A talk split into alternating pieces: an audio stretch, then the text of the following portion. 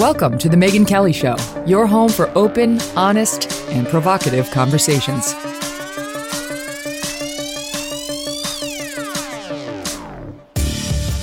Hey everyone, I'm Megyn Kelly. Welcome to The Megyn Kelly Show and happy Friday. Oh, we've got a great, great show for you today. In just a bit, we're going to have a powerful combo on Kelly's Court. Talk in Idaho, Mark Geragos and Marcia Clark, the dream team back with me. Plus, Sharyl Attkisson is coming up with a lot of thoughts on these Biden documents, among other things. But we're going to begin today with Alan Dershowitz on this breaking news that we had yesterday into today, continuing developments that a special counsel has been appointed now by the Department of Justice to look into the Joe Biden classified documents mess. Yes, another special counsel for another classified document story. What are we doing? We learned yesterday that this has been going on for months in secret, so-called transparency, nowhere to be found. No media reporting. I guess if you're Joe Biden, you get to find your own documents and break the news yourself after managing it for 3 months behind the scenes. So why are we just finding out about this now?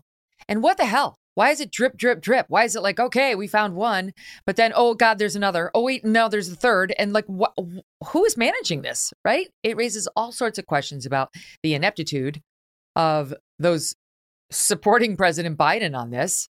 And more importantly, what the legal ramifications of all of this are for Donald Trump.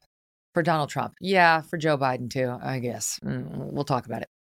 Joining me now, one of our MK Show favorites, Alan Dershowitz. He's a professor emeritus at Harvard Law School and author of The Price of Principle. And man, is that a subject he knows a lot about, having lived it personally for a long time. Alan, great to see you. How are you? I'm doing great. Thank you for having me on. I always enjoy talking to you. Good. And I love your podcast. I always listen to it. Very informative. So, okay. I mean, you tell me what you think. I think this special counsel looking into Joe Biden never would have happened had they not been going after Donald Trump this aggressively. I don't think it's going to lead anywhere, even though they've gone after civilians for far less than what Joe Biden has admitted to doing.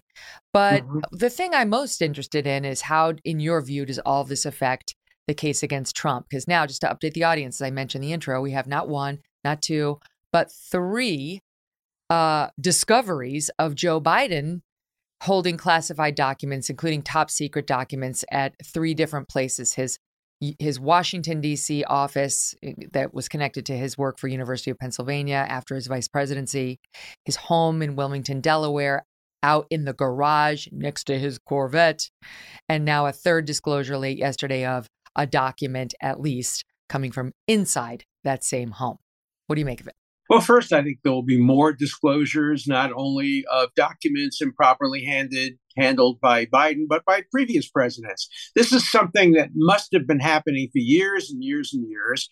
And it was only the fact that the Justice Department went after Trump so aggressively with a search warrant and with a complete search of the home that has even made this a story. This is a perfect example of tit for tat politics. The Democrats go after Trump improperly, unconstitutionally, and now, of course, the Republicans are going to get even. And the victims are the American public who don't benefit from this. In the end, nothing will happen. I rarely ever make perfect predictions on the media. Here, I'm going to make a 100% certain conviction. There will be no criminal prosecution of Donald Trump or of Joe Biden. They cancel each other out, unless, obviously, more information comes out that shows obstruction of justice or Richard Nixon-type behavior. But this makes it clear as can be that you can't have a double standard of justice, particularly when two people are running each other against each other for president. That's why special counsel was appointed, because they appointed him against Trump. So they had to appoint him against Biden. Everything has to be equal, and one will cancel out the other. I totally agree with everything you just said. This is window dressing on the Biden side to make it look like they're both being treated the same for what would normally be a slap on the wrist, like, okay, give us back the documents. And I realize Trump went further than that and said, you know, kept arguing past the point of return. And now they actually claim that he lied through a lawyer about having given back all the documents when in fact he hadn't. They'll fight all that out, maybe.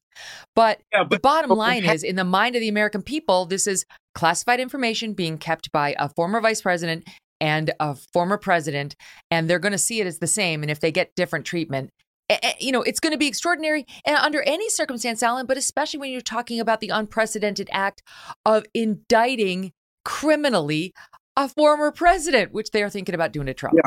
Look, I think there are very few things that all Americans agree on. But the one thing that all Americans agree on is that the Trump situation is different from the Biden situation. Half of America thinks that Biden is worse. Half of America thinks that Trump is worse. And each of them has a point.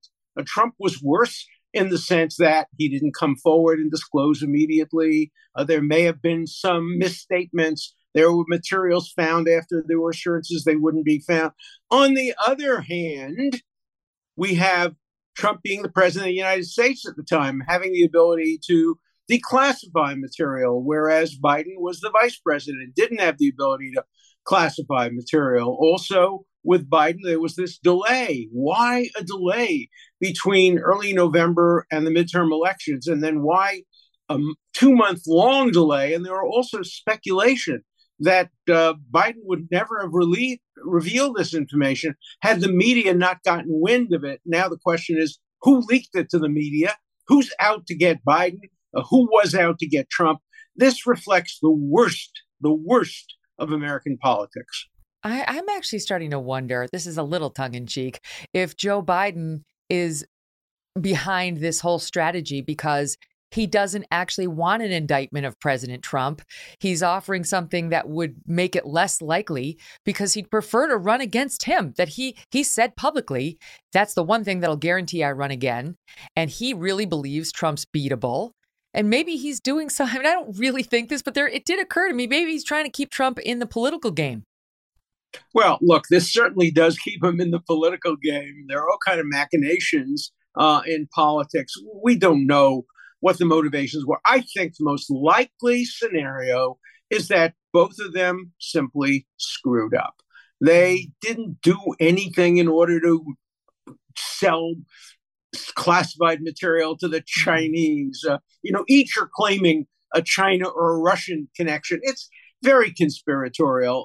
When there are two options, malice or stupidity or carelessness, you always go for the stupidity and the carelessness. And so I suspect that both sides were careless. I suspect that previous presidents were careless too. And that before this investigation is over, we will find classified material in the possession or having been in the possession of previous presidents as well. For me, the implication is let's change the law. Let's have far less classification. By the way, yes. Biden could do very interesting as the president.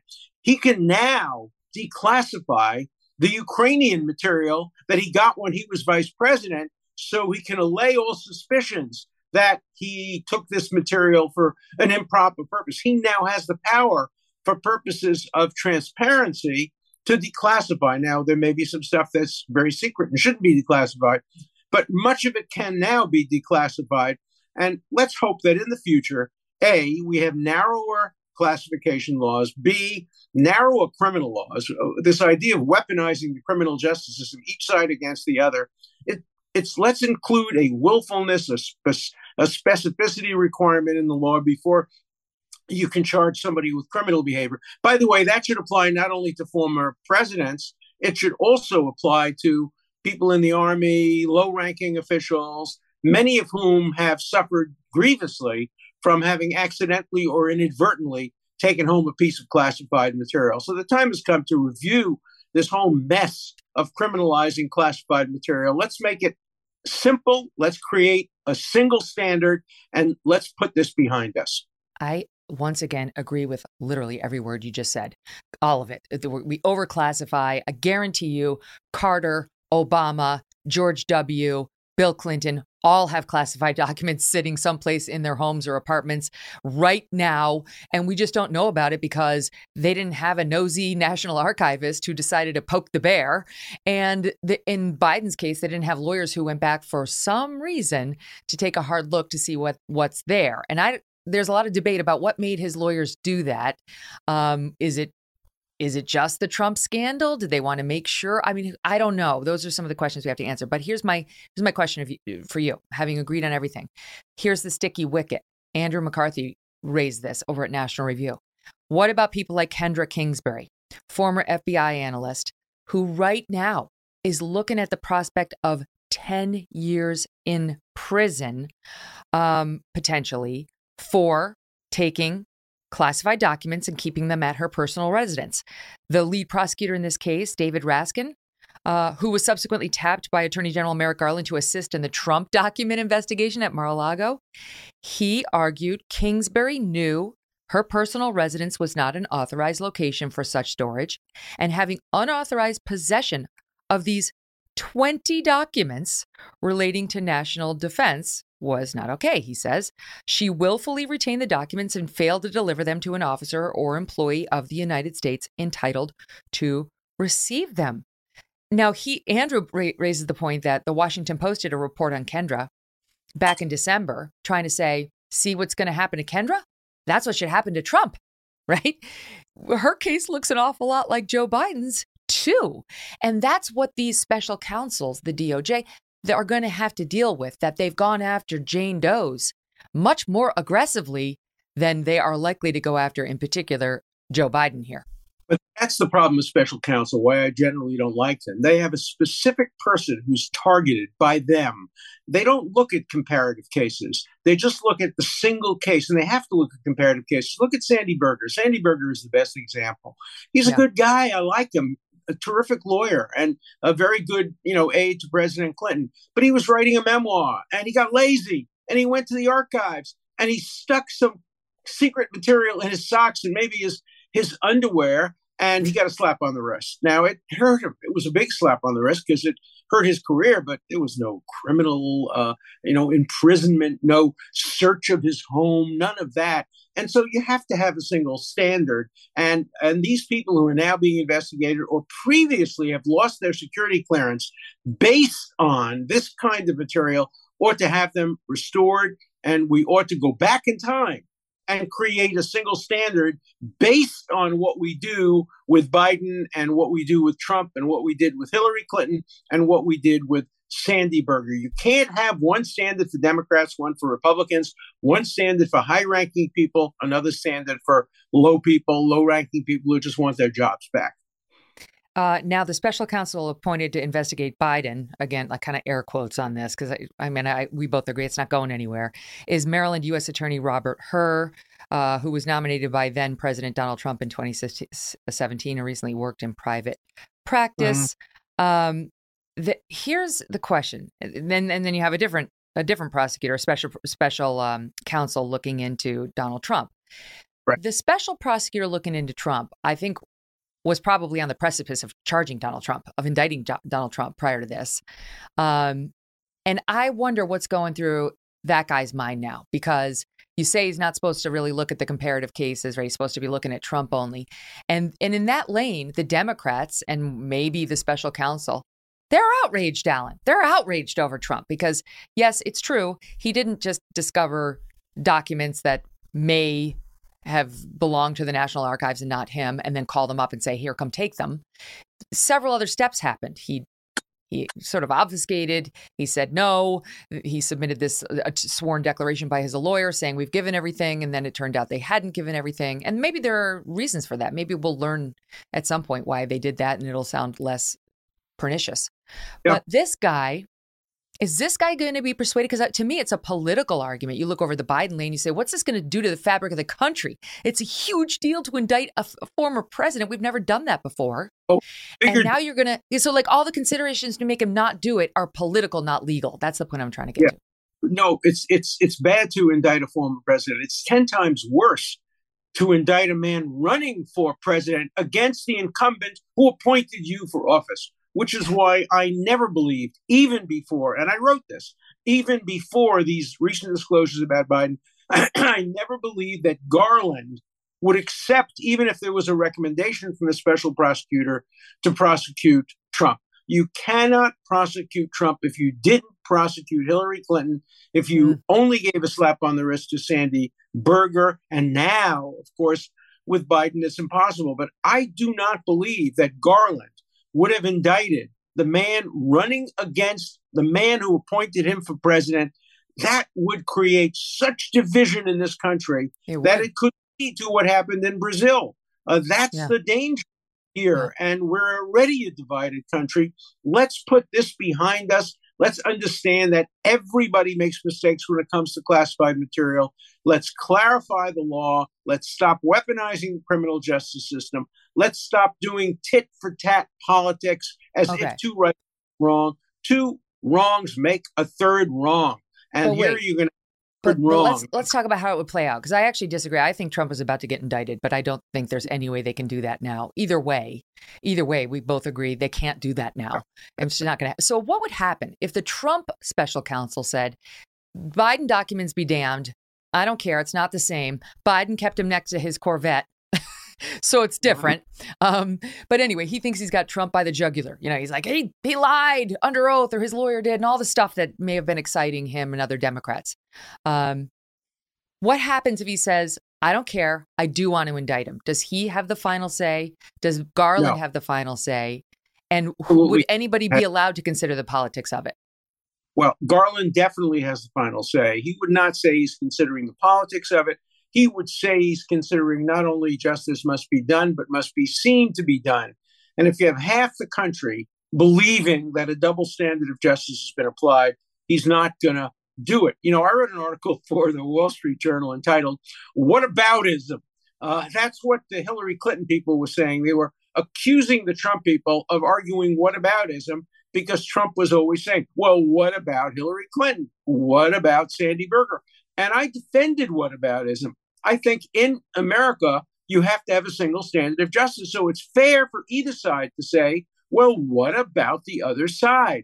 And so there are two alternatives. One, indict them all, and the other is indict none of them. And I think the result will be to indict none of them. And I hope by you bringing up these other cases of people in lower level positions who are now subject to criminal investigation or losing their security clearance, I hope we go back and rethink all of those and reconsider all of those and let people get on with their lives and start anew and make it clear what the rules are and apply the rules fairly to everybody, set up procedures for every president when they leave office to make sure they don't have the ability to decide what's brought to Mar-a-Lago or what's brought to the Corvette garage. That becomes something that the government of the United States takes responsibility for doing. Mm-hmm. And just as a reminder for our audience, the Justice Department policy is not to indict any sitting president, but that does not prevent them from indicting somebody who loses his run for a second term or somebody who decides not to run for his second term. So Joe Biden in this imaginary world would still potentially be on the hot coals. But again, neither of the lawyers you're listening to right now believe that that special counsel investigation is going anywhere. The really interesting thread is, what does it do to Trump? Go ahead, Alan. People may very well move for the impeachment of Biden based on this information. And I would be just as opposed to that as I was to the impeachment of Trump. In order to impeach, you have to have treason. It's not treason. Bribery. It's not bribery. Or other high crimes and misdemeanors. None of this fits that criteria. But you can bet your bottom dollar that the Republican tit-for-tat politicians will have hearings on this. I hope they're not like the January 6th hearings, which were the worst hearings in American history since McCarthyism. The other side had no chance to cross-examine. The other side had no chance to subpoena. I hope that isn't repeated by the Republicans, but it may be. And so we may see indictments, although I think we won't see them. We may see impeachment. We may see an effort to get impeachment. And of course, there are now enough Republicans in the House to impeach. All you need is a simple majority. But I hope that doesn't happen. And if it does, I will defend Biden as vociferously as I defended Trump, even though I disagree. Well, Trump did. No, and it's 100% going to happen if they prosecute Donald Trump. I mean, Joe Biden will be impeached if they prosecute Donald Trump and not go after Biden. Though great, principled, and brilliant Alan Dershowitz. What a pleasure. Thank you, sir. My pleasure. Thank you. All right. And coming up next, Sharyl Attkisson, another brilliant, principled person, will join us on exactly how this has gone down. She's seen some red flags in the messaging that we're getting, and she's always great on red flags when it comes to our elected officials. We are continuing the Biden classified documents conversation with Sharyl Attkisson, host of Full Measure with Sharyl Attkisson. Welcome back, Sharyl. So I just want to get to sort of some of the messaging on this, because there is a real question about why this came out, at least the first batch that were found on November 1st, right before the midterms, and why they kept it silent for so long. And then there's a second question about why, when they found this first batch at his office in Washington, D.C., connected to the University of Pennsylvania, they didn't then say, oh, man, we better search every place right now so we make sure we have all potential errant documents collected so we don't have to piecemeal get discovered and get found out on it. And they're not. It's been a mess. So I have lots of questions. But here on the question of transparency is NBC News, which is very interesting, right? Just to have the left-wing media raising real questions of President Biden on this, of his press secretary, on the promise of transparency he made to us. Satwan.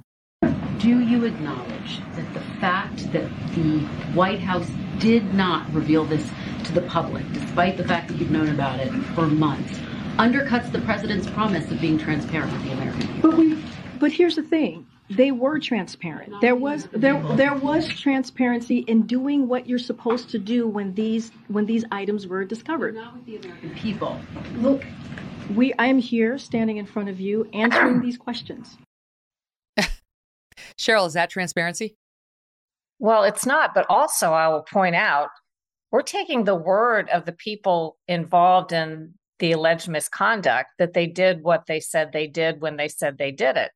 I think they probably did conduct a search, and I'm assuming these sorts of things just based on history and what we've seen in the past. I don't think they did wait to discover these other things. I think they probably did conduct a big search. I think it's a mistake to rely upon the things that we're hearing now reported by the media or by the Department of Justice or by Biden's own lawyers. It's a mistake to take that at face value and assume that's an accurate representation of what really happened. But I would suggest when you say they should have conducted a global search at the time, I think they did probably, but that shouldn't have been them. That should have been special, independent people, clear to see classified information that would have been called in so that there could be, an ethical sense to this investigation that we could refer to. And isn't it funny how anything that could be negative to Donald Trump was leaked by the Department of Justice repeatedly, but nothing that could be damaging to Biden seems to be leaked until they're ready for it to come out, whether it's Hunter Biden's laptop stuff or whether it's these things. We know now Department of Justice officials can keep a secret when they want to keep a secret. Mm-hmm. Good point. Yes, exactly. So we don't know how we're being spun or misled. What they're telling us this week is the first batch at that office in Washington, D.C., connected to his think tank, that they were found November 1st. The second batch was found December 20th in the garage. And I don't know when batch 3 was found. They say it's a document. We'll see.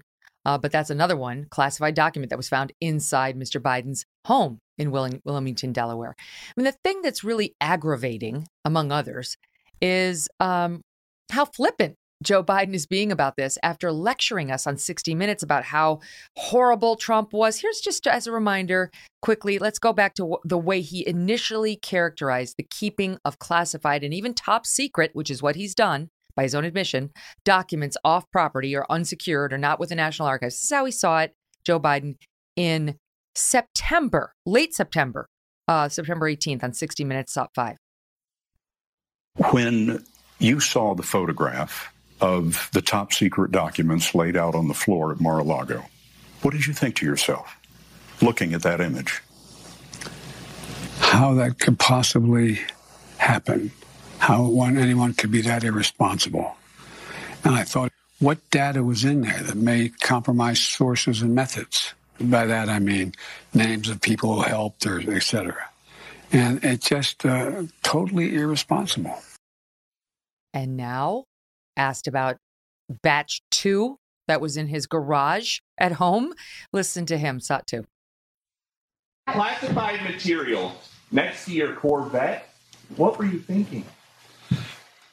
Let me, I'm going to get a chance to speak on all this, God willing, soon. But as I said earlier this week, people, and by the way, my Corvette's in a locked garage. Okay, so it's not like you're sitting out in the street. So the but anyway, was in a locked garage. Yes, as well as my Corvette. Wow.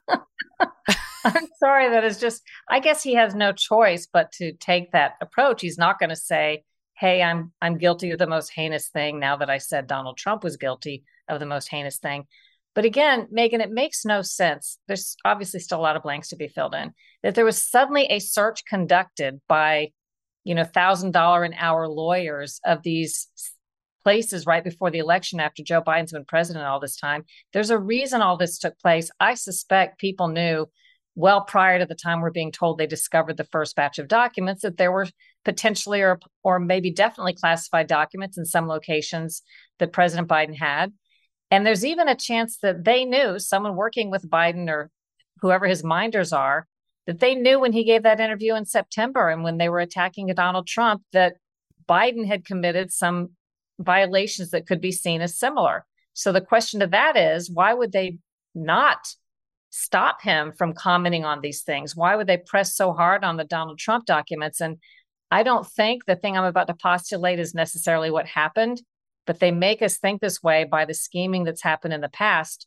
What if they, whoever they are, already knew at the time they picked the fight with Donald Trump about the documents and decided to go to the FBI raid instead of communicating with him and dealing it in a civil matter?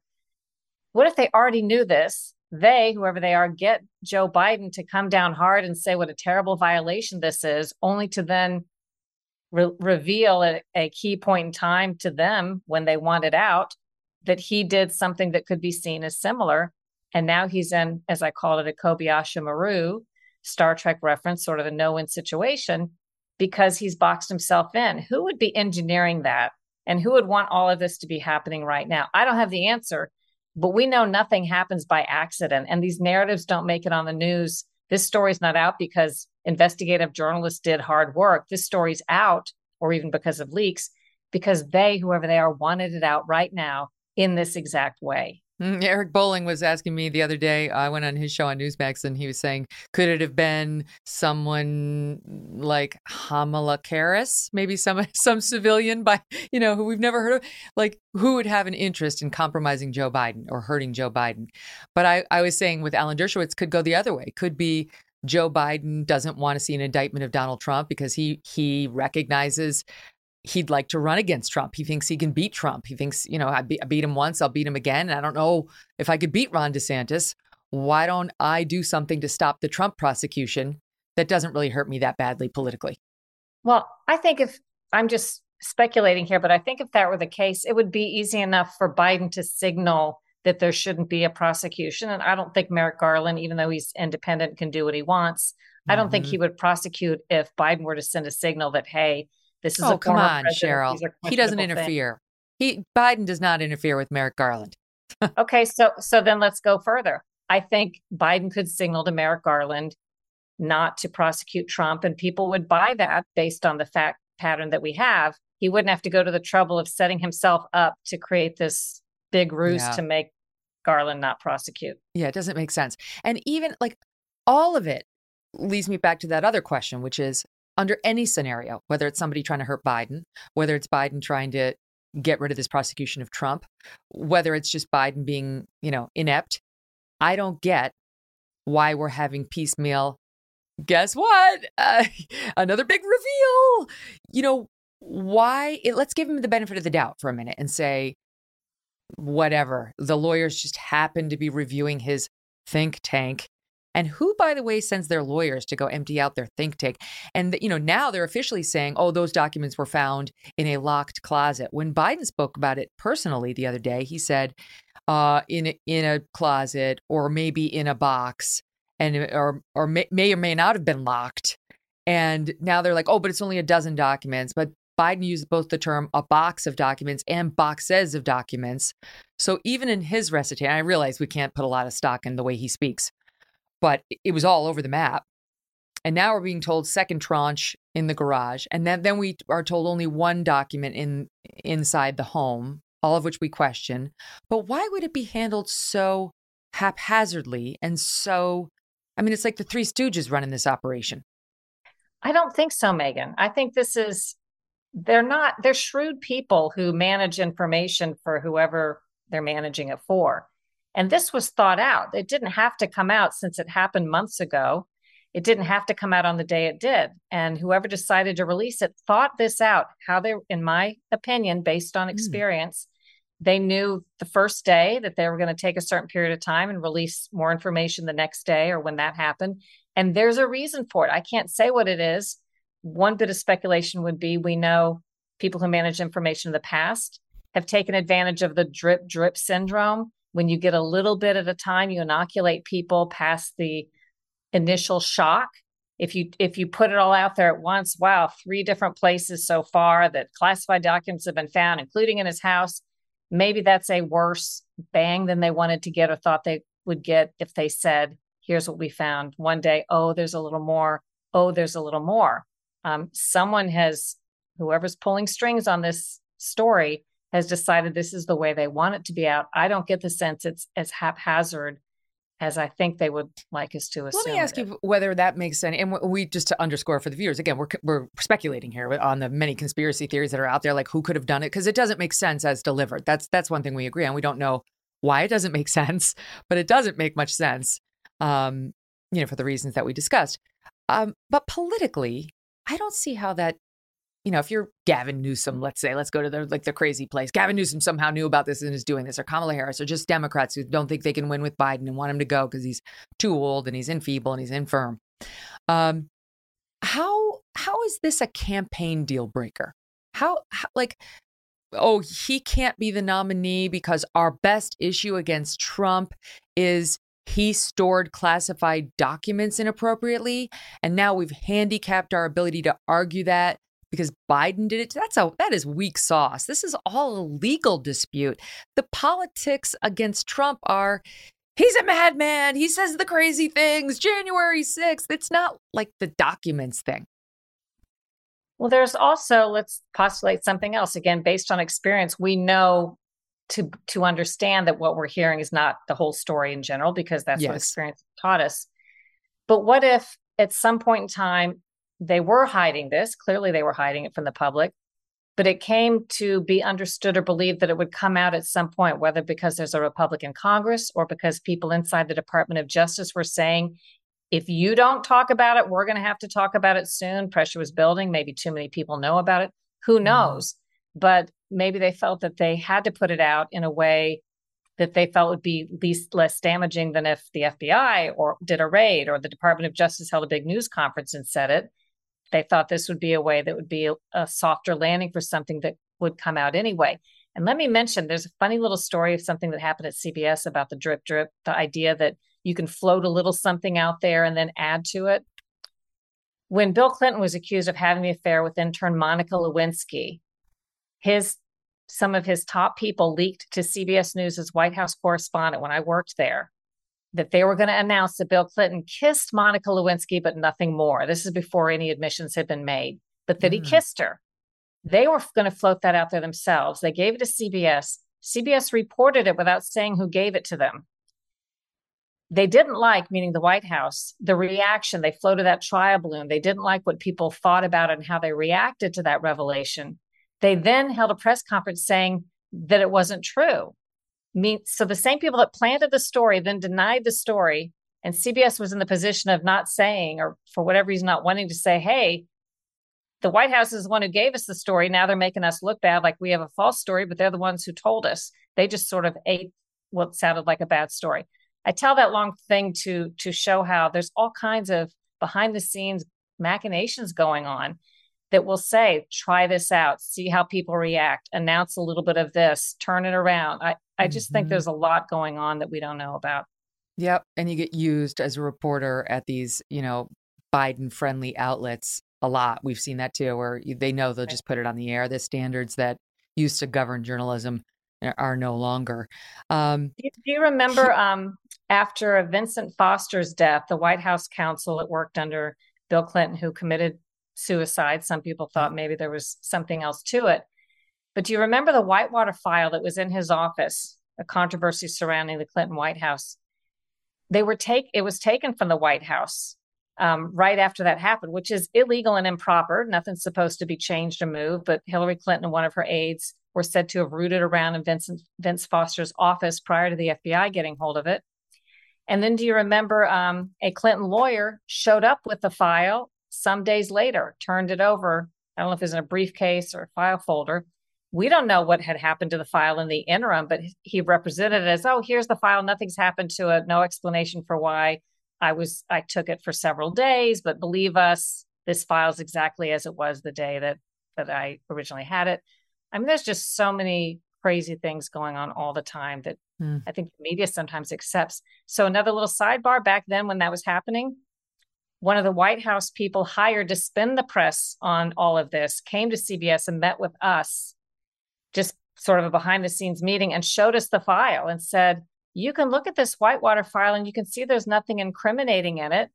And we sat around in this room, and I was just this young journalist, sort of a new kid, but I was the only one who asked the question, we don't have a chain of custody for this though. You're representing to us, this is what was in the file, but we don't know what was in the file the day it was took versus the day it was returned. And the lawyer for the White House actually said, well, that's true, but I'm representing to you that this is how the file was. Right. Honor system here. Oh, okay. Sure.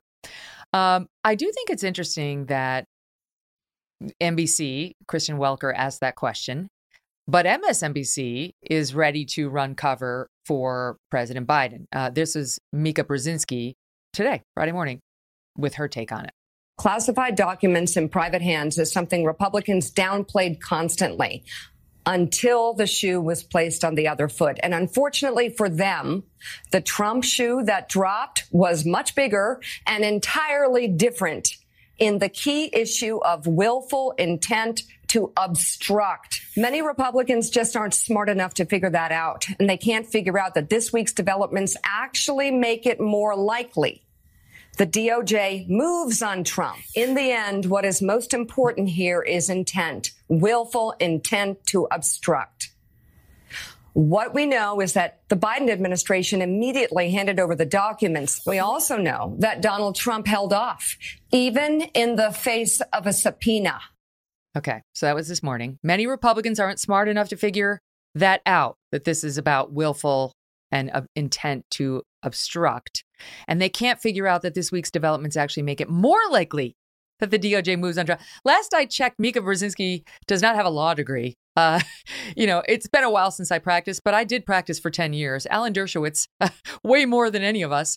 And it is not actually more likely that the DOJ is going to indict Trump. She doesn't know what she's talking about, but clearly she, and I'm sure many others on the left-wing press, will wind up there, Sharyl, running cover for the president. Go back to her saying, what we do know is they turn the documents over right away. I don't know that. It's interesting when the press will take someone's word for it with no evidence and then question everything another side says. We have no evidence that they did turn everything over right away. We weren't there. We don't know when they were truly discovered. We don't know who first may have seen them before the lawyers were called in. We don't have any of that information. So I certainly think, when reporters try to say what we know, if they weren't in the room, this stuff should all be attributed. They don't know that happened. Mm-hmm. And then I go back to Trump. What they see as obstruction, I see the argument, but you could see as Trump wasn't hiding anything the way they've hid the past couple of months. He was actually negotiating because, taking his viewpoint, he didn't think that he had to return those documents, or he was negotiating their return. So see that as obstruction, if you will, but there's certainly a different argument that can be made, which was actually being had prior to the FBI raid of his Mar-a-Lago home. Mm. Well, shifting gears now, while we're on the subject of MSNBC, I've got to mention Joy Reid in this disgraceful exchange that happened the other night. Okay, Congressman Byron Donalds of Florida was on. He had been one of the possible alternatives to Kevin McCarthy, favored by the more conservative group that held out on some of these requirements they wanted Kevin to accede to. And he went on, to his credit, this is a Republican, again, deep conservative, deep South conservative of Florida, went on Joy Reid's show, which you don't see that often, right? So he goes on there, and as there's a great piece in media, I have to say.com, where they said this. The headline is, Joy Reid's aggressive, inept interview of Congressman Byron Donalds demonstrates what her show is all about. In addition to being completely flat-footed on the facts when she tried to cross-examine him about things like Social Security, and he just completely ran roughshod over her. And she was so, it was embarrassing, Sharyl. I don't think we have that part cut, but it was embarrassing because she, yeah, we do. Oh, we do. Okay, we have a little bit. Let's start there about her just trying, her caught flat-footed on the facts. It's SOT 9. Do you know that Social Security is going to be insolvent in 2035? It is not going to be. That yes, is not true. Will. That is actually not true. No, it's actually not true. Now, Joy, it's actually not true. It's actually not true. But it's actually not true. The financial community. That's actually not true. That's actually not true. Social Security will go insolvent. That's actually not true. Those are the facts. That's not true. Should we not prepare for that? Meanwhile, the government's own watchdog is basically saying it's going to be 2033. 2 years earlier than Congressman Donalds said. So if anything, he was being generous to the government. This is what you do when you don't know have your facts. It's just not true. It's not true. It's not true. Where are your facts? Where's your knowledge? She wasn't prepared, and she couldn't argue it. So she just kept trying to talk over him, and 11 times said, not true, not true, not true. The active misleading. Let's start there. What are your thoughts? Well, I think it's not uncommon, sadly. I see more examples than I'd like to see of people on the air. I try not to do this myself. I may have been guilty of it in the past, but I try not to comment on stuff and make definitive statements on things I can't possibly know or that I haven't researched enough to know. It's okay to say I don't know or to listen to somebody, but yes, that just sounds foolish. And that's kind of surprising because I think as long as I can remember, we've had projections about Social Security's insolvency. So I don't think that's even newsy. And it's kind of sad that she wouldn't know that or at least listen to him and understand that she might not have all the information. Right. And she doesn't have the humility to admit when she doesn't know something. Right. Exactly right. She just wanted to pick a fight with him and try to represent that her worldview must be correct, even if she's lacking the facts. This was the most disgraceful part, however. Honestly, if it had been a white anchor asking this question of Congressman Donalds, there would be outrage. I guess she gets away with it because MSNBC always makes excuses for her racism against black people, against white people. Here's the soundbite that has gotten a lot of tongues wagging, though sadly, no reaction from the bosses at MSNBC over this outrage. SOT 8. One of the things that, I don't know that you said it, but members have said is that they wanted to highlight the diversity of the conference. There are 4 African-American members in the House caucus, the Republican caucus. There are 56 members in the Democratic caucus. So just, it's more diverse. Right. So do you not believe that the idea was to make a diversity statement by nominating him? Well, actually, first, that was not the idea, because I was in the room when the decision was made by people who chose to nominate me. That never came. And you've still not explained how you're qualified. You've never been in leadership. Joy, are you going to let me answer your question? Sure, tell us. Over me? Okay. Mm-hmm. Number 2, now let's go back. The reality is that a lot of members actually do believe in my ability to lead. They do. Am I to be despised for my youth because I've served one term? When members know that I have the ability to engage other members through the conference, but it's even bigger than that. Listen, we were at an impasse last week in our speakership elections. We got that done. Kevin McCarthy is now Speaker of the House. At the same time, I was working with members on both sides of our conference to make sure that we can get the job done, and we did. And that's the only thing that matters. Sharyl, just FYI, it wasn't just Joy Reid. Cori Bush just always can be counted on for something hateful and racist, said he is not a historic candidate for speaker. He's a prop. OK, so this is what we get from, people like Joy Reid, people like Cori Bush, the diminishment of this guy because whatever, he can be historic, he can be a minority, he says Republican things, and therefore he must be diminished and attacked even on the basis of his skin color. Well, some of those who constantly resort to the same arguments, even when it doesn't apply, have proven the point that when everything's racism, nothing's racism, and then they come full circle and become racist themselves by acting as if everything's racism. I also don't understand the suggestion she made that somehow the Democrat conference was better because of its diversity, and yet had the Republicans indeed nominated him for diverse reasons, that would somehow be bad. And I do think one thing, I heard a lot of people say when that was going on, maybe this is an aside, that he was too young and too new. And I say, as an outsider, a lot of people would love to see somebody come into a position of power that doesn't owe a bunch of people. If you understand a little bit about how the power structure works on Capitol Hill. I've had members, both Democrats and Republicans, talk about what they're allowed to do and not allowed to do based on donations and the party and so on. And if you took someone fresher who is not beholden to the same interests, and make no mistake, Democrats and Republicans on the Hill often work for corporations and interests, not us. They're working for who's paying them, not the salaries, but the donations. It could be a benefit, and not because he's Black, but because he's young and fresh and coming from an outside viewpoint. And boy, when he talks, he sounds very bright and very well informed on the topics I've heard him comment on. Oh my God, he crushed her. The whole thing is worth watching. I saw it on YouTube. Kimberly Klasick, who ran for office down in Baltimore, tweeted it out. She came on the show in our infancy, was fascinating, and brought my attention to the whole thing. It's worth your time if you haven't seen it.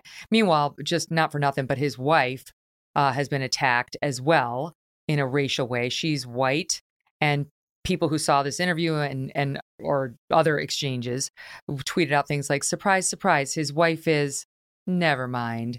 Somebody else tweeted, no surprise, he has a snowflake for a wife. Another tweeted, I'm embarrassed and ashamed. Seen his wife, I'm not surprised. So this is what they have to deal with because he is a Black conservative. We've seen it time and time again. It's just sickening. All right, stand by, Sharyl. So much more to get to. So happy to have you here today. Thank you for being with us. And Sharyl stays with us past the break into our next hour. Don't miss that.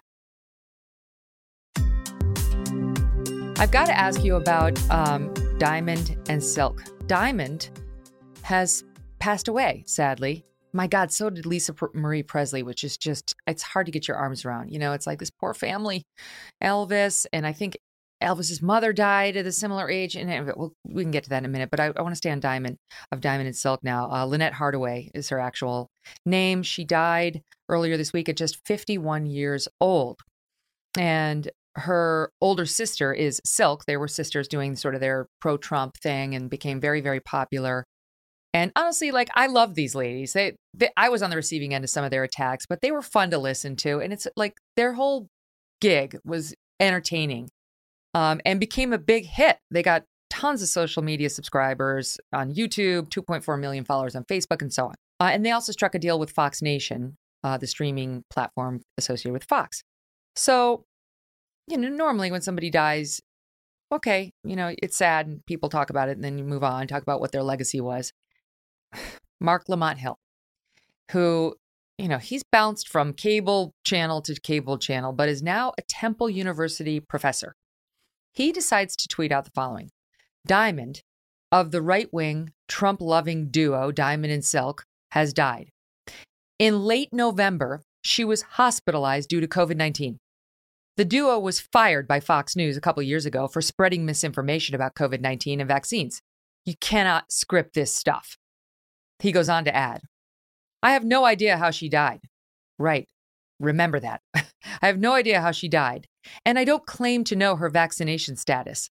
I would, however, find it sadly ironic if Diamond died from anything related to COVID, especially if it was preventable. Like Herman Cain, she would have paid an unnecessarily heavy price. Unbelievable where this guy's going.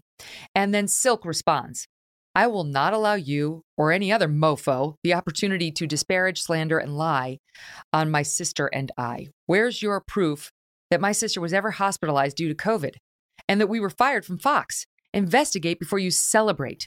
You have until 12 noon today to retract that. Then he responded in a long thread, but basically here's the highlight. I'm not celebrating. I base my tweets about the hospitalization on news reports. As I noted yesterday, some have since taken them down. I have yet to see anyone retract. Media reports of your firing are in numerous outlets. I was also told this by a Fox exec. Then he goes on to say, I haven't actually heard you say the November hospitalization for COVID didn't happen. But if you're saying that, then I accept that. And I happily retract. Would you leave this poor grieving sister alone? My God, you know, like, disengage and say you're sorry and go away. Like, good gracious. By the way, then he claims that he went and he looked at her book. And claims that in her book, she made clear that she was fired. Well, Sharyl, my team actually went back and, in fact, read Diamond and Silk's book. And Mark Lamont Hill is not telling the truth about what he read in there. They did not Their book does not make clear in any way, shape, or form that they were fired. In fact, it talks about how they were told exactly the opposite by all of the Fox executives, that their licensing deal that they had with Fox Nation remains in effect, and that these were fake news reports that disparaged them, right? So anyway, all of it is so distasteful, and I'll add to it this. Bishop Talbert, president of the Springfield, Massachusetts chapter of the NAACP, tweets out the following. Lynette Hardaway, a.k.a. Diamond, from the MAGA Trump-supporting duo Diamond and Silk, died from contracting what she called a hoax, better known as COVID-19. The irony is palpable. Even the NAACP, their instincts are not to say something kind about a very prominent Black person who has died. We don't know the cause, but to decide it was because of COVID without evidence and disparage her. So what do you make of all this? Well, isn't it similar to the syndrome of the Black conservative representative from Florida? I think this is sort of a script that can be written about a lot of different scenarios. And I do think it's very sad and then complicated when it comes to COVID, because as we've learned, it is deemed okay by the information minders to speculate about anything regarding someone dying of COVID, whether they did or not, whether there's evidence or not. But never okay to speculate about somebody who is vaccinated being harmed by an illness that is known to be affiliated with vaccination. So it's that double standard that people seem to be able to justify however they feel or whatever they want to say accordingly. And it makes no logical sense. But yeah, very sad. That's exactly right. It's like people got hammered when Damar Hamlin went down on that field with the Buffalo Bills for saying, did he recently have the vaccine? I don't actually find that an outrageous question, because myocarditis in young men is a known side effect now, and people are admitting it within the medical community of, in particular, the Moderna vaccine.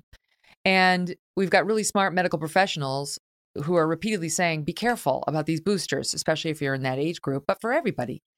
So asking the question, is that something we should look into? I don't find that as offensive as this. Which is, this guy, Bishop Talbert, is saying she died of COVID. How does he know? I haven't seen, that hasn't been reported anywhere. She called it a hoax. She died of this hoax. Like, all of this is so irresponsible and disrespectful. And of course, these leftists who went nuts on people for questioning whether Damar Hamlin had recently been vaccinated will say nothing in response to this. Well, I hope this isn't too far off into left field, but if we hadn't been able to question whether people who get lung cancer and smoked, if there was an association there, we would never have unearthed that if scientists would not have been able to do the studies or collect the data. These injuries, including the football player Hamlin's, have to be reported under our safety system for this very reason to the vaccine adverse event database. It's not up to anybody at this stage to say it is or isn't caused by the vaccine, because they can't possibly know, because we don't know all of the vaccine effects. And by the way, side effects from vaccines, according to scientists, can occur, people don't, I think, widely understand this, weeks, months, or years later, depending on what it's done to a body. That's why the database collects all reports of these injuries after vaccination if doctors are properly reporting them, and they're not, so that patterns can be discerned that aren't otherwise obvious or didn't show up in clinical studies. But beyond that, as you mentioned, we know there are heart effects and stroke and certain other disorders that have been acknowledged to be part of the vaccines. We're not even just talking about the mysterious ones we don't know about yet. So it's logical to ask the question the same way we ask a question. If someone has lung cancer, we kind of in our mind say, I wonder if that person smoked. It doesn't mean that's what caused it, but it's a rational, logical question to ask. And it's something that scientists absolutely should be asking and studying, and news reporters should be asking. And the fact that it is omitted from virtually every news report I see shows you that there's an information management underway that I think could be very harmful to us understanding the true profile of these vaccines. Yes, yes. It's not the same. Mark Lamont Hill had tweeted out, did she die of COVID? That would be a shame. This wouldn't be a story. But he took it to a totally different place in saying and suggesting that she may have died of the very thing she did. That he was clearly trying to attack her politically, which is just in bad form. It wasn't. Anyway, but did you say that Damar Hamlin's injury, or that his injury, must be reported under VAERS? I didn't read any reporting on whether he'd been vaccinated or not. I assume He had to be, right? Didn't all the NFL players have to be? That's my assumption. If not, then no. But here's the problem. Doctors aren't asking. I have been around, I'll tell you, a couple of young people, a 20-something-year-old pregnant woman I know who came to a place I was wearing a heart monitor, and I asked her what was wrong. She said she was vaccinated and boosted. She's having all these heart impacts. And I said, did your doctor report this to VAERS as required? Certain illnesses must be reported under the CDC's guidance. And she said, no, he never asked if I was vaccinated. This is, to me, bordering on criminal that doctors are seemingly looking the other way. Can they be that ignorant of what the rules are? And the FDA and the government and CDC are not cracking down or reminding doctors to report all of these things. And I think almost none of them are being properly reported to the database that finds patterns. And let me say, years ago, for example, I broke the story that Viagra can cause blindness based in large part by going through the medicine adverse event reports that are collected after any kind of injury shows up after you take a medicine. That's how these things are found. FDA should have been looking for it, and they were on a parallel track, but I saw it. It sometimes stands out like a sore thumb. If this stuff isn't reported, we won't find these new patterns, and maybe that's what some want. That's, I think, exactly what some people want when it comes to the vaccines. Oh my God, that's just crazy. That's just, I mean, it's deeply disturbing to me how we're just not allowed to talk about the adverse side effects from the vaccine. It's killing people and it needs to be stopped. You mentioned the FDA. There is news just this week that was celebrated widely.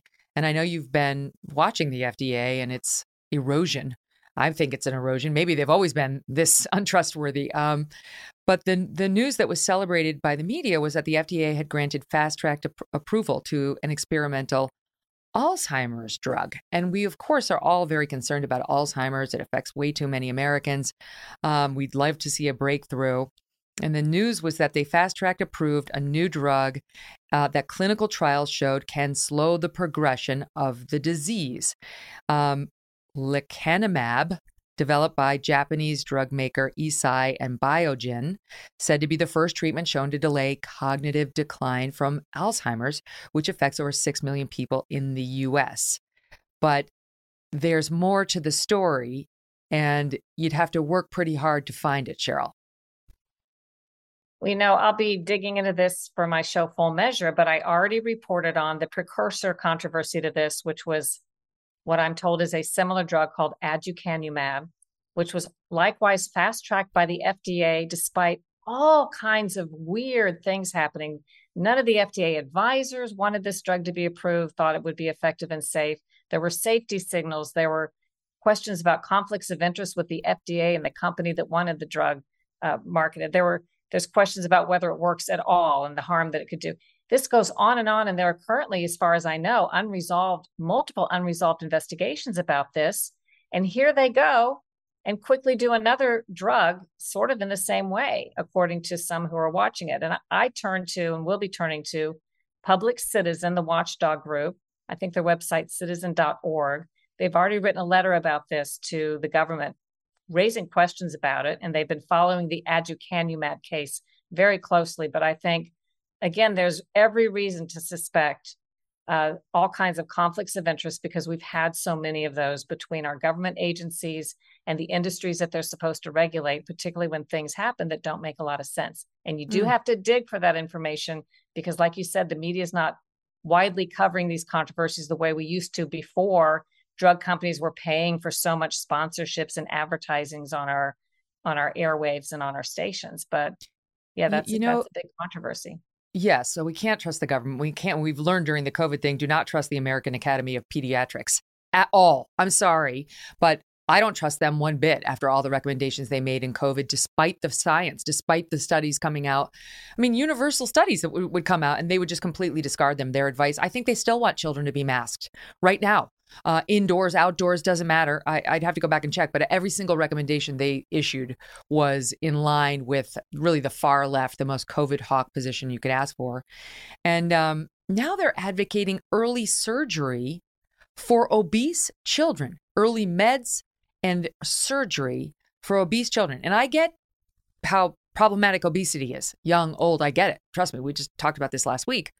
But they're now okaying weight loss surgeries like a gastric bypass for 13-year-olds. So explain to me, Sharyl, how we have a country that now is celebrating body positivity and putting women like Lizzo on the front of magazines saying, this is beautiful, shut up with your fat shaming, this is healthy, literally healthy, they're saying. And at the same time, quietly, they're saying, but we need to cut open the 13-year-olds who look like that because otherwise they're in grave danger for their health. Well, it doesn't make sense, except you can, I think, logically guess that there is lobbying from whatever industries or device companies or medical companies stand to benefit, hospitals or so on, stand to benefit from whatever procedure is recommended by the guidelines or the divisions du jour. We consistently find conflicts of interest there. And this one, I'm like you, makes no sense from a medical standpoint, from a mental health standpoint. And I think it's in the same genre of a lot of other recommendations we've had over the years from this society and other medical societies. And I've done reporting on, you may have done some of your own, with medical experts like Dr. Bernadine Healy, former head of the National Institutes of Health, like Dr. Marcia Angell, the former first female editor of the New England Journal of Medicine, Richard Horton, the editor of the Lancet Medical Journal, saying things like, we can't trust most of what's published in medical journals because it's so conflicted. The science has been so taken over and influenced. And I think it's one of the biggest stories of our time that our politics have been taken over, the science and medicine have been taken over, federal agencies have been taken over, the media has been taken over. It's really hard to get a straight story and just straight information on so many topics today. This is horrendous. It's like we put out these magazines celebrating, you know, obesity. We really do. It's saying obesity is bad and it leads to a lot of health problems and you shouldn't encourage it is now considered bigoted. And so, you know, I'm not saying that a 13-year-old is necessarily reading these magazines that are doing this, but it's the messaging right now in society. And if you say something about it, somehow you're bad. And then when they get you get some 13-year-old who's, you know, morbidly obese. Let's cut him open. Let's shrink his stomach down to the size of a walnut. And by the way, I know from not personal experience, but a family member, that surgery can lead to serious complications later in life. Serious complications later in life. So you don't proceed into a gastric bypass willy-nilly, and to give it to a kid who may not even be in puberty is really crazy to me. In any event, listen, Sharyl and Full Measure are well worth your time. This is where she does her in-depth reporting, and you can take it to the bank. She's always thorough and careful and factual, and this is one of the many reasons we love her. Thank you for being here, Sharyl. Thanks, Megyn. Have a great one. You too. Coming up next, Marcia Clark and Mark Geragos on Idaho and whether this really is an open and shut case. Today, we have an all-star Kelly's Court panel. Marcia Clark is an attorney and New York Times best-selling author. She became a household name after working as the lead prosecutor in the People versus O.J. Simpson murder case. Also joining us today, Mark Geragos. Mark is a trial lawyer and managing partner of Geragos & Geragos. His previous high-profile clients include, Michael Jackson, Scott Peterson, just to name a few. Marcia and Mark, welcome back to Kelly's Court. Great to have you both. So this was just handed to me during the break. I'm going to put all sorts of caveats on it. It's from our friends over the Daily Wire. It seems like a typo to me, not by the Daily Wire, but by Brian Kohlberger's lawyer. But I'll read you what they're reporting. The headline is, Suspected Idaho Killer Requests Documents Related to, quote, co-defendant, who has never been mentioned by police. I'll read to you from the report. This week, Kohlberger's public defender Ann Taylor filed motions requesting, quote, any written or recorded statements by a co-defendant and the substance of any relevant oral statement made by a co-defendant, whether before or after arrest in response to interrogation by any person known by the co-defendant to be a peace officer or agent of the prosecuting attorney, etc. And as Marcia, you know, this particular defendant previously asked members of law enforcement if they had arrested anyone else in connection with this crime. I got to say, this sounds like a it sounds like a typo, like a cut and paste by a busy public defender. But what do you think, Mark? Well, I was just going to say, normally I would say in a vacuum, I would agree with you. I'd say it's a boilerplate discovery request, cut and paste, as you say, that went out there. However, put this next to, and this is why I'm fascinated. I want to see what Marcia has to say about this. There was a sealing order on a search warrant, and the sealing order had language that I have frankly never seen, or I can't remember ever having seen, which was part of it was they did not want law enforcement to be exposed to threats or intimidation and expose the investigation. Now, exposing the investigation, I've come across a zillion times. That's standard operating procedure. Threats to law enforcement leads me to believe that there is something that apparently they missed, and or a thread that they missed or didn't, or got out in front of their skis. Remember, the officers had said, we're 100% certain this is the guy, nobody else. I think there is a suspicion that there is somebody else or someone else in the mix. Whoa. Marcia, let me read what Mark's referring to just to color it in for the audience. This is the search warrant for Brian Kohlberger's Washington State apartment, which has been temporarily sealed. That's been sealed. They haven't shared with us the search warrant. They've shared with us the affidavit that was in support of the arrest warrant, and it was very detailed. But for some reason, they're sealing the search warrant for the guy's apartment, which was requested on the same day as the arrest warrant, December 30th. But now we see why they're sealing it. They say, and this is going to remain sealed until March 1st, potentially earlier, but as of March 1st for now, this is what they said in asking for the sealing, prosecutors and police. Premature public disclosure of the details in this law enforcement investigation will create serious and imminent threat to effective law enforcement and could result in the premature end of this investigation, which could create a threat to public safety. What are your thoughts? I think they are many. What Mark has said is a potential, but let me tell you about some of the background in the development of this case. This case kind of went crazy on social media, and a lot of people were in there speculating about others that may be involved, and then out and out dogpiling these people with no evidence, nothing but speculation, imagination, and just putting together 2 + 2 = 8. And so some very innocent people got dogpiled for at least a few moments on the internet. And by moments, that could be days, I'm not sure. So it has been going kind of in its way viral. And people looking for attention, which always happens on the internet, are coming out spewing all of these theories about who might have done it and why they did it.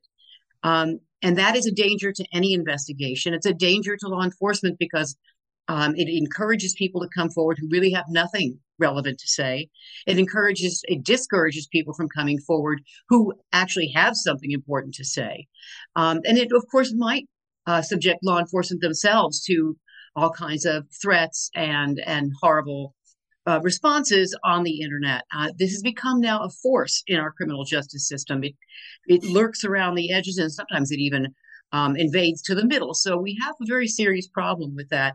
And I think that sealing would be an appropriate way of tamping it down. You just don't want to let out information that could be the way you catch a liar or the way you spot the truth. Those details are the way you test what witnesses say. And if you let those details out, you run a very real risk of skewing the investigation.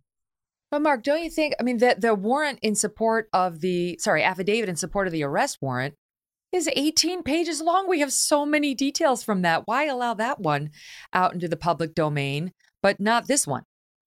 Well, I don't disagree with you at all. I was speculating, and that's all we do here, I guess, but I was speculating that the defense might have requested that be remain sealed, but the cynic in me thinks that because the officers and the police department had taken so much heat, as Marcia describes it, that they wanted to show, and I believe it was the chief, had indicated that once it was unsealed, they would be vindicated, so to speak, and I suppose that that's one explanation. I still think there's something else going on here. I suspect that there is another source profile of DNA or something else that was found at the scene. I just don't think, when you take a look at the timeline of this, and you know that there is a DoorDash driver there at 4 a.m., and you know that there is a spotting by DM, as they call the person in the affidavit, of somebody in the hallway. There's just, I believe that there is more here than meets the eye, and we're just not going to see it. And I think it's one of the reasons that the defense so readily said they would waive time until June on their speedy trial rights of the preliminary hearing. Why? What? Explain that. What do you mean?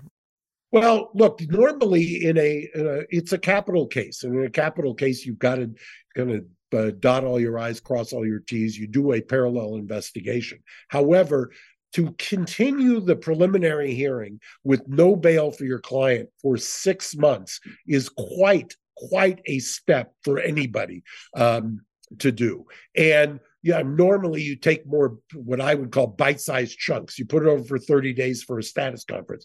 I think that there's a lot more going on here behind the scenes than we're even remotely aware of. I don't think the defense thinks for a second that we're going to continue it for 6 months because we need to do a parallel investigation of our client. I think that they think they've got a lot more going on or a lot more to work with. And they think that law enforcement is pursuing some threads that may be exculpatory. Right? Oh. I don't see any other reason why you would continue the preliminary hearing for 6 months, because remember, you also give the prosecution the opportunity to take away your preliminary hearing, which is the last thing you'd want to do if you're the defense in this case. They could go to a grand jury, they could indict, then you never get a chance to cross-examine any witnesses. Marcia, what do you think? Right, that's true. Yeah. So here's the thing. Mark's right.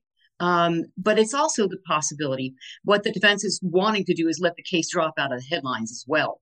There can be multiple motives for this. And the more you take the heat off the case, the better off you'll be. That's a possibility that feeds into the additional one, that the police are going to come up with a lot more evidence. And this is something that I was looking at. A knife stabbing is a very messy way to commit a crime. And you come up with all kinds of hair, fiber, DNA, of course, all over the place. The fact that they sealed the portion of the search warrant that says what they're searching, where they're looking, tells me that might be a tip to it. And they are going to come up with stray DNA, because you can't tell when DNA was deposited, even if you have an alternate suspect in terms of another profile that shows up that doesn't match the defendant. It may not have anything to do with the case, or it may. We don't know, but I think there's a lot more evidence they're going to be coming up with if they're doing that kind of testing, which I imagine they would be. And 6 months is probably more than enough time, I think, to at least see if there's something there for the defense to work with. Well, that's the question.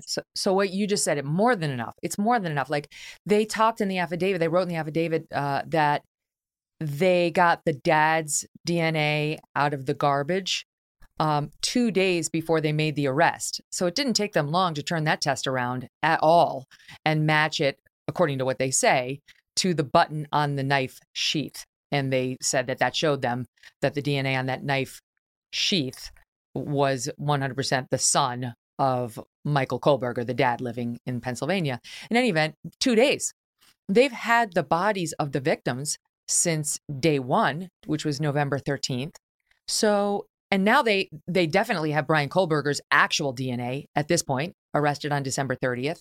Here we are, January 12th, right? 12th or 13th. I'm constantly off on my dates these days. 13th, Friday the 13th. Losing my mind. The 13th. Okay. So they've run that test. Why does the prosecution need 6 months? Well, because there's going to be a lot more. Oh my goodness. That room, that whole house, the entry, the exit, the windows, everything you can imagine is going to be tested for everything. DNA, fiber, hair, touch DNA. I mean, it's just the list goes on and on, Megyn. They've only scratched the surface at this point. So I think that there's this crime scene, I am sure, is going to be chock full of all kinds of information. And it takes a while to analyze it all. And you have to do it carefully, too. You want to be careful about contamination. You don't want to mix samples. So I can see where that would take some time. 6 months, I don't know. But I do think that my earlier theory that the defense also would like to get the heat off of this case may play into the amount of time as well. Good luck. Tell us, Mark, what's going to happen. Yeah, go ahead. Say what you were saying, then tell us what's going to happen at that preliminary injunction hearing. Well, she makes a couple of really good points, but sometimes I've actually thought of that. Put it out, continue a case, it'll damp it down. No good deed goes unpunished sometimes because of the opposite sometimes happens. In this case, look what's happened just in the last couple of weeks. All of a sudden, there's been a shift in the media from Idaho to Massachusetts in terms of kind of the focus and toggling between the cases. There's a separate murder there.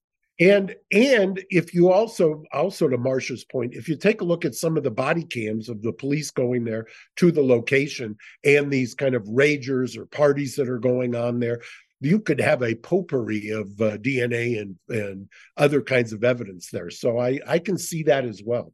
Well, but this is why, and I want to talk about the preliminary hearing, but this is why Brian Kohlberger's apartment is probably, if not as interesting, maybe more interesting than the site of the murders. Because if you find DNA from the victims back at his place, that's ballgame. I mean, that's ballgame. If you find blood evidence or anything, you know, so, and that's the search warrant that they were after that's being sealed. The evidence in support of getting that search warrant is what's been sealed and they're not sharing with us, which leads back to the thing, Mark, about what the hell is the co-defendant reference about?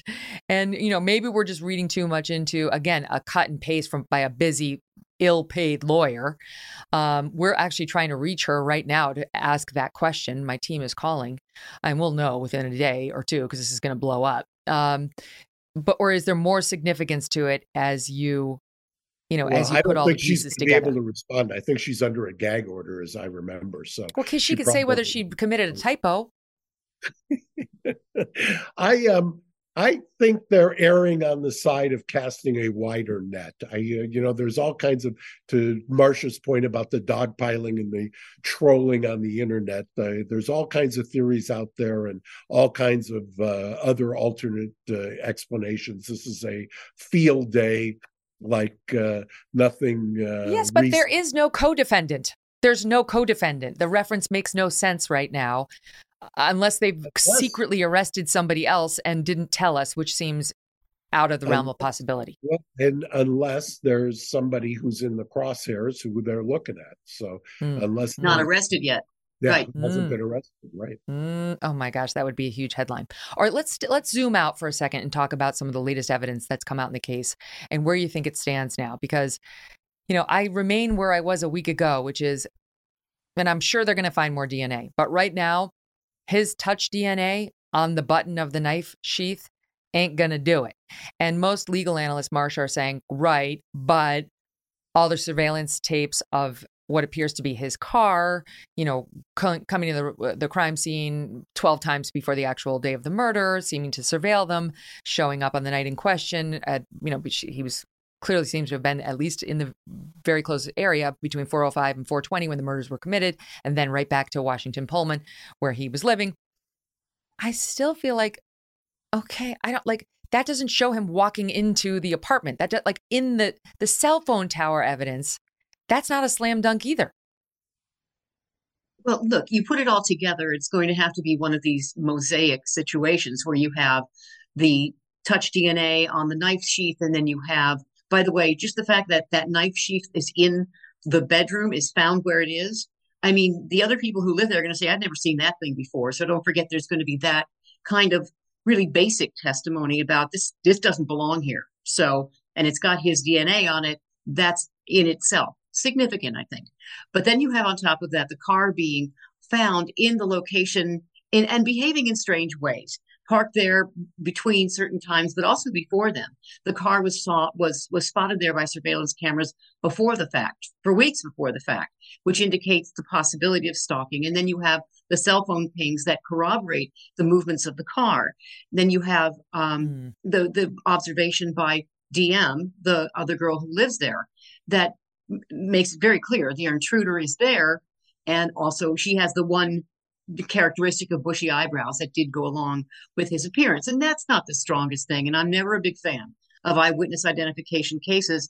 But when you start to put it all together, it is starting to look that way. Now, you're right. At this point, it's not a slam dunk.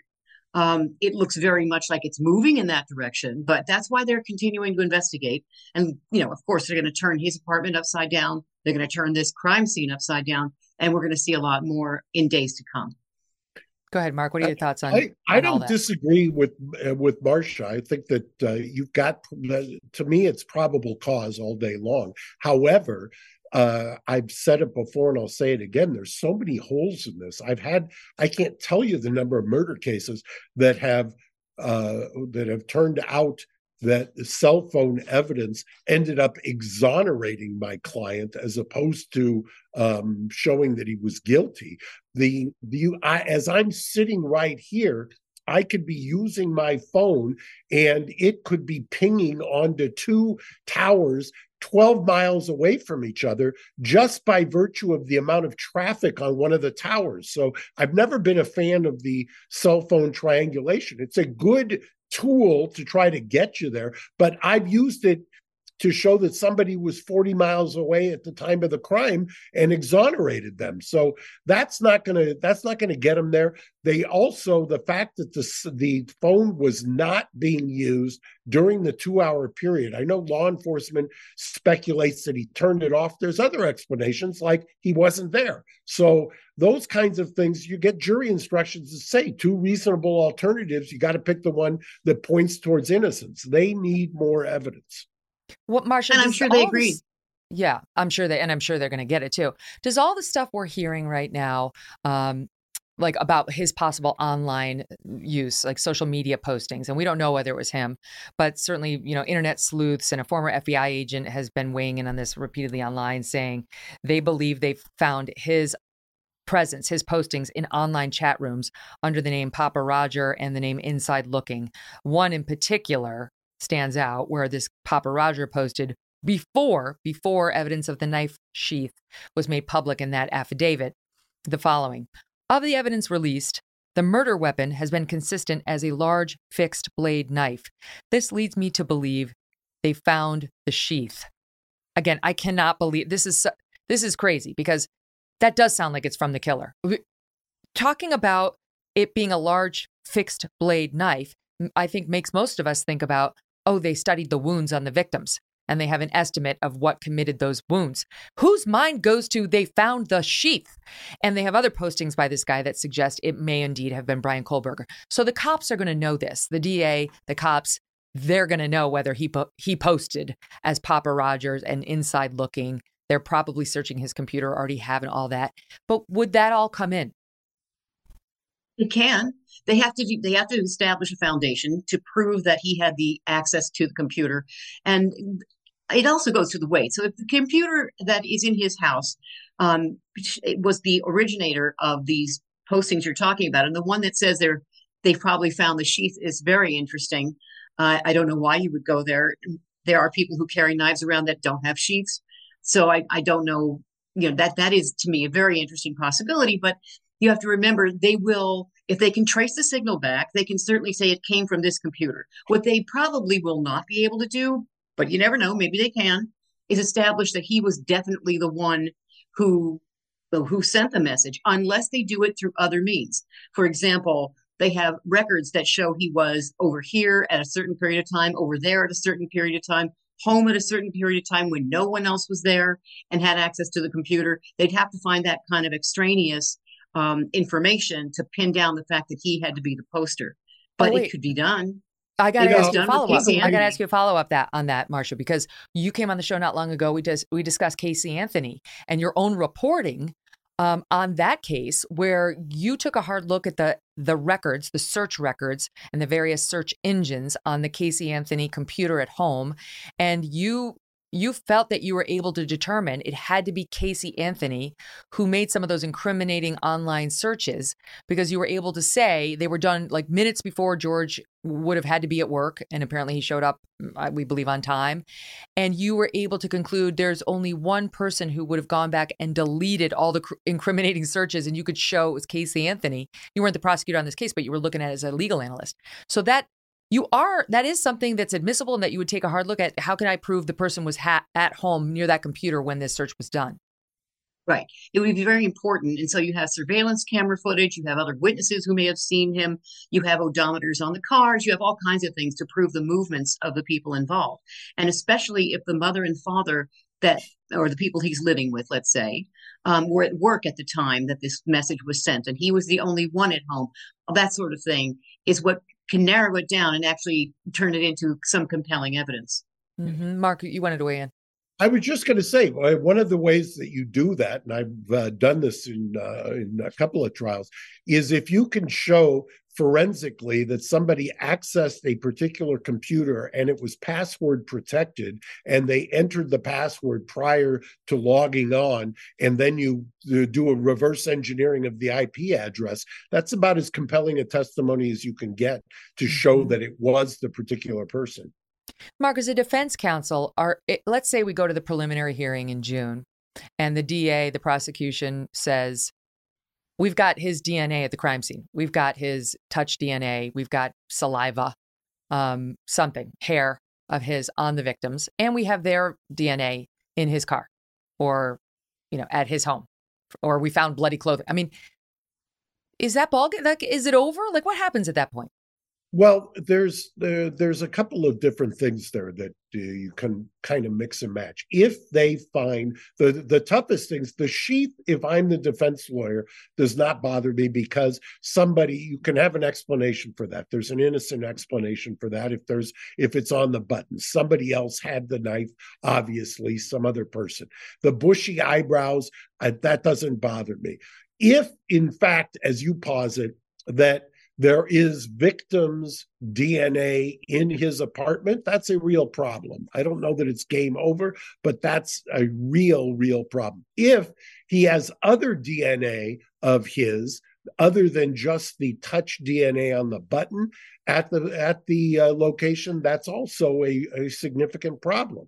And that's what I guarantee you they're looking for. They're trying to put together either at the house, in the car, or at the location. But of course, Marcia, I don't have to tell you, DNA that the rest of us think is foolproof and is going to lead, guaranteed to a conviction, can be manipulated and represented by defense counsel in a very different way. Yeah, for sure. I mean, they're going to want to say contamination. They're going to want to say mixing samples. They're going to, all of that is going to be in the mix. But don't forget, Megyn, today is not back in 1995, and people are very familiar. DNA is not the mysterious question mark box that it used to be. And when people hear DNA nowadays, they do get that largely it goes right, and largely it doesn't tag somebody else. It doesn't tag the wrong person. And I'm sure they're going to be very careful in handling the samples. I would imagine, knowing that that's going to probably be the most significant evidence that they get, the kind you're talking about. The defendant's DNA all over the room, the victim's DNA in his room, that sort of thing. That kind of combination I think it's a knockout punch if that's what they come up with. Mm-hmm. So, Mark, what's going to happen at the preliminary hearing? Like, what should we expect? Well, if there is a preliminary hearing, and I still have my doubts that the prosecutor... Just to explain that. So what you're thinking, the prosecutor may say, forget that. I'm just going to go to a grand jury, because there are two different ways you can... I mean, they made the arrest. Preliminary hearing or grand jury are both what are called probable cause proceedings. Is there enough to hold somebody to answer for trial? I always jokingly say now probable cause hearings have deteriorated to the point where, is my client breathing? And but basically, you get in a preliminary hearing the ability to cross-examine the witnesses. That For a good prosecutor, they want that, because a good prosecutor is going to say to themselves, I want to see how this witness is going to do. I want to see how my cop's going to do. But if you're leery of your case, if you don't think you've gotten to the point where you've got that, as you guys call it, the knockout punch, you go to a grand jury where there's no pesky defense counsel in there asking questions. The witnesses are somewhat choreographed in the grand jury. The grand jurors can ask questions, but the prosecutor's in there, and the prosecutor can deflect or do whatever they need to do. And then you get a probable cause determination, and you don't have to do anything until you get to trial. Well, fascinating. Go ahead, Marcia. It's a little bit skewed to the defense side with regard to grand jury. There are other reasons, such as protecting witnesses who are in danger, or when you're worried about the news media getting a hold of things and, distorting evidence or affecting witnesses' memories and testimony. Why don't they just do there are other reasons to go grand jury. Why wouldn't they just do it that way in this case, Marcia? Why wouldn't the prosecutor just do that, grand jury?